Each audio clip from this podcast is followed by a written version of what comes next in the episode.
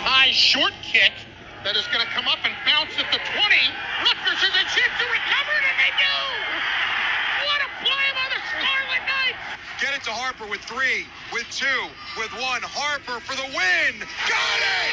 Down and 10 at the 21. Wimsatt hands it off. It's Monangai getting to the corner left 20, 15, cuts inside 10. Monangai down near the goal line. He is in. Making his move with five. Step back three for the lead. Yeah! With 1.1 to go.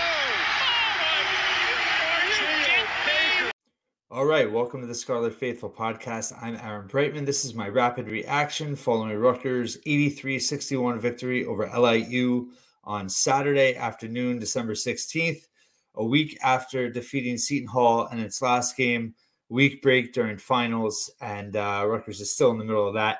They won't play for another week now. They host uh, absolute huge neutral court game against Mississippi State. That's a quad one game. That is their, on paper, toughest non uh, conference schedule opponent this year.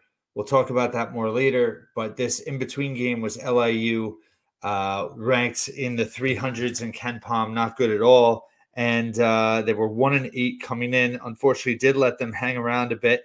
They were 341st coming in. Rutgers was 74th. Uh, KenPom had Rutgers winning by 23. They won by 22. It did get a little dicey there in the second half. Rutgers uh, was up big, about 15 points. Cliff was off the floor uh, just in a substitution and the way the flow of the game was going. They couldn't get in, back in for a couple minutes. They went five minutes without a field goal, and LIU cut the lead to seven points. So I've always said, you know, in these kind of games, if you can be tested – and still win big that's that's i do think that that's a positive. And i know everybody wanted a 40 point win tonight for the net rankings. That helps when you win by mar- margin victory is a big part of net right or wrong. Uh, iowa has shown that over the years. When you beat these you know really bad opponents by 30 35 points at home it does help. And rutgers did miss out on that opportunity uh, today they could have won a lot bigger. They shot really poorly from three point range, just four of 20. LIU is holding opponents to 28% from three this year, uh, which is pretty interesting. Uh, it's kind of an outlier in terms of their defense. They're not good defensively at all. 292nd coming in, but the 31st and three point defense, at 28.7%. Rutgers was just four of 20. They did shoot really well from two point range. They were 61.7%, uh, which was encouraging. And on layups, they were 15 of 23, six of eight on dunks. So 21 of 31 uh, on layups and dunks. That's almost 70%. That's pretty good.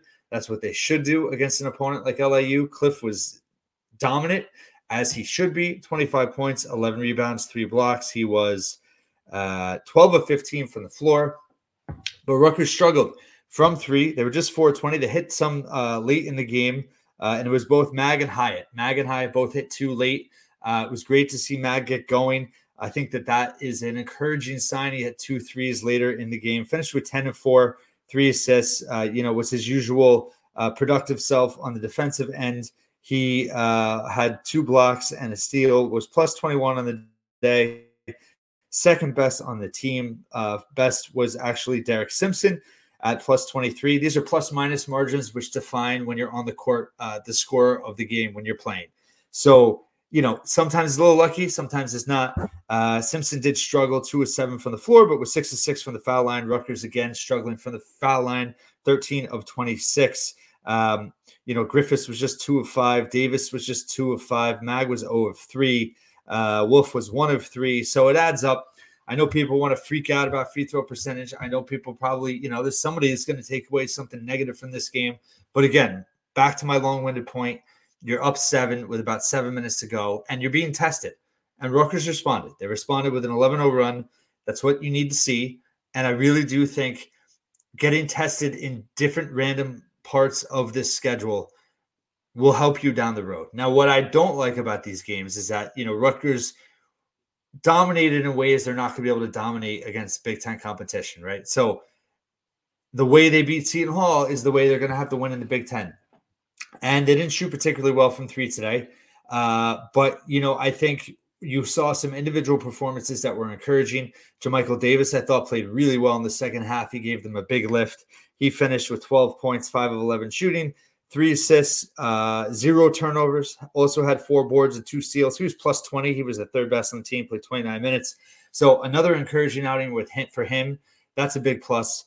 Uh, like I said, Mag gave him good minutes tonight. 24 minutes, 10 points, four block, uh, four rebounds, three assists, two blocks, and a steal. A little bit of everything from him. Cliff was dominant, like I said. Hyatt, very good performance. 12 points, 12 rebounds, three assists, two blocks. He was plus 14. He's just, you know, he's been he's been much more consistent this year, and he showed up in a way that was important today. He's showing leadership, and uh, it's a really important thing. And then also uh, Derek Simpson did have 10 points. Like I said, he, he was very good from the line. He did have four rebounds, three assists, uh, just one turnover, two steals. So he had a productive game for sure. Uh, Gavin, you know, three and nine from the field was 0 4 from uh, deep, did finish with eight points, uh, got him three steals as well. So that was encouraging. I think, you know, with Gavin, the thing is he's got to get stronger. He even had some moves. He, he has some great moves. He's very polished offensively, but even against LIU, he struggled to finish inside uh, in certain spots where he just wasn't strong enough to finish. So I think that's going to be the biggest thing from year one to year two for him is getting stronger. And then I think next year you're going to see him at a whole nother level because he is really polished offensively. He's going to have good shooting nights. I think when he doesn't shoot well from three, he is going to struggle a little bit scoring wise, I think, in the Big Ten. Um, but you know, this experience so far has been good for him, and he's he's going to learn ways to score. He's just a natural scorer. He's gonna he's gonna figure that out. Um, again, I thought that uh, you know Mag, Davis, Hyatt all provided uh, really good uh, minutes for them tonight. Uh, and um, Austin Williams missed the game. Uh, he was not on the injury report, but did not play. Uh, they have another week now. Hopefully, they can get him healthy. I think they're going to need him for Mississippi State. what did Wolf give him? Wolf gave him five and three in just 10 minutes of action. Oscar didn't play much at all. Um, trying to see if I missed anybody. Noah struggled 0-6 from the floor, just had a point, did have four assists, uh, but did have three turnovers as well. So he was forcing a little bit, did not uh, look particularly good. Uh, and you're going to have that. You're going to have that. And I think that uh, all in all, you know, Rutgers did pull away and they haven't had a bad loss yet. And I think that's key. Uh, you have Stonehill right before the new year. You actually are going to have some quad four games in Big Ten play with Maryland and Penn State, but you have to avoid the bad losses. We saw last year the committee rewards teams that doesn't have bad losses, and they had a basically, uh, you know, metrically almost identical resume to Providence last year, uh, but they didn't have Providence didn't have any bad losses. They didn't have any good wins either outside of the Big Ten. They had three elite wins in conference play but non-conference, their best win was Rider, but they didn't have any bad losses. So if Rutgers can get through this, listen, if they could beat Mississippi State on a neutral court next week, you know, they are a high quad one. They're in the 20s. Uh, what are they, KenPom? Let's see. Uh, Mississippi State is uh, 34th in KenPom. They are eight and two overall. Uh, and they they play North Texas tomorrow, who's pretty good. North Texas is 84 in KenPom, so that'll be interesting to see what happens. They they have a terrible loss to Southern, and they have a bad loss to Georgia Tech on the road. Uh, but otherwise, you know, they have some good wins. They beat Washington State, who's 47th. They beat Northwestern. They beat Arizona State, all top 100 teams. Tulane's right outside the top 100, beat them as well. So very defensive team. It's a game that Rutgers should absolutely, you know, be right in. And uh, if they can replicate some shooting, you know, get hot from three, I think they def. I mean, listen, they they they can win that game, and they need to win that game. If you win that game and you beat Stonehill, you're nine and three going back into Big Ten play, going into the new year. No bad losses. Metrically, you're, you're metrics wise, you're going to be good. Um, and I think that's really important for this team because I think the Big Ten's wide open. And I think Rutgers has a chance to make some noise. I really do. Uh, you know, not really surprising that this wasn't their most inspiring performance today. First game in a week. Uh, they're in the middle of exams. Uh, the student section was, you know, good as usual, but you know the hype. Listen, I mean, it, the, the, energy level against LIU just it's tough to replicate after you're coming off a, a rivalry game against Seton Hall, and uh, you know that's going to be up to the leadership. And uh, again, at the end of the day, they took care of business. So I think that you know you want to see this team continue to share the basketball. I thought they did that really well when they put the game out of reach. Uh, and and that's obviously a positive sign. I like that Davis was being aggressive. I think he's being aggressive while being under control. You're seeing growth there. You're seeing Cliff play with an edge. You're seeing the defense. Uh, you know, they forced was it 19 turnovers today, uh, and they had uh, 15 points off of turnovers. Let's see, they had uh, yeah, forced 19 turnovers, 22, 22 points off of 19 turnovers, 22 at 11 edge there. They were plus 10 on the boards. They were uh, plus seven on second chance points. They were plus 24 on points in the paint. They 15 to 10 in transition. They did have 18 assists to 33 field goals, so that's encouraging uh, for sure. And uh, you know, definitely some signs that, like I said, they scored inside. They, they're at 1.15 points per possession, which is very good analytics wise. Uh, and then in terms of LIU, they held them, yeah, just 0.824. So uh, metrics wise, they did well today. I know people were hoping for a 40 point win against, you know, to help with the net, but they'll jump in the net for sure. And uh, listen, they just they have to win the games they have to. And uh, this game on Saturday against Mississippi State is such a, a, huge X factor in the season, just in terms of what it will mean. It'll be their, you know, uh, best win of the season. It'll be a featured non-conference win. It'll be a neutral court win. It'll put them two and two a neutral road games uh, it'll really set them up for if you go out and you know the Big Ten's not particularly strong. So you know, ten and ten and nine and two, you would think nineteen and twelve. You know, win a game of the Big Ten, you're probably in. But I don't think this year that's a guarantee. So you need a winning record in the Big Ten. You got to win eleven games. You got, I think, so that nine and two record in non-conference with that Mississippi State win, that is, it's a huge game, huge game for what it means for their resume and uh, they have a week to prepare now. They're going to get done with the semester, uh, hopefully get a little healthier.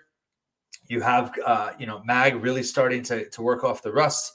Uh, by the way, people that were asking me even as late as yesterday, Jeremiah Williams, he's still waiting on the ruling from the NCAA on the gambling investigation.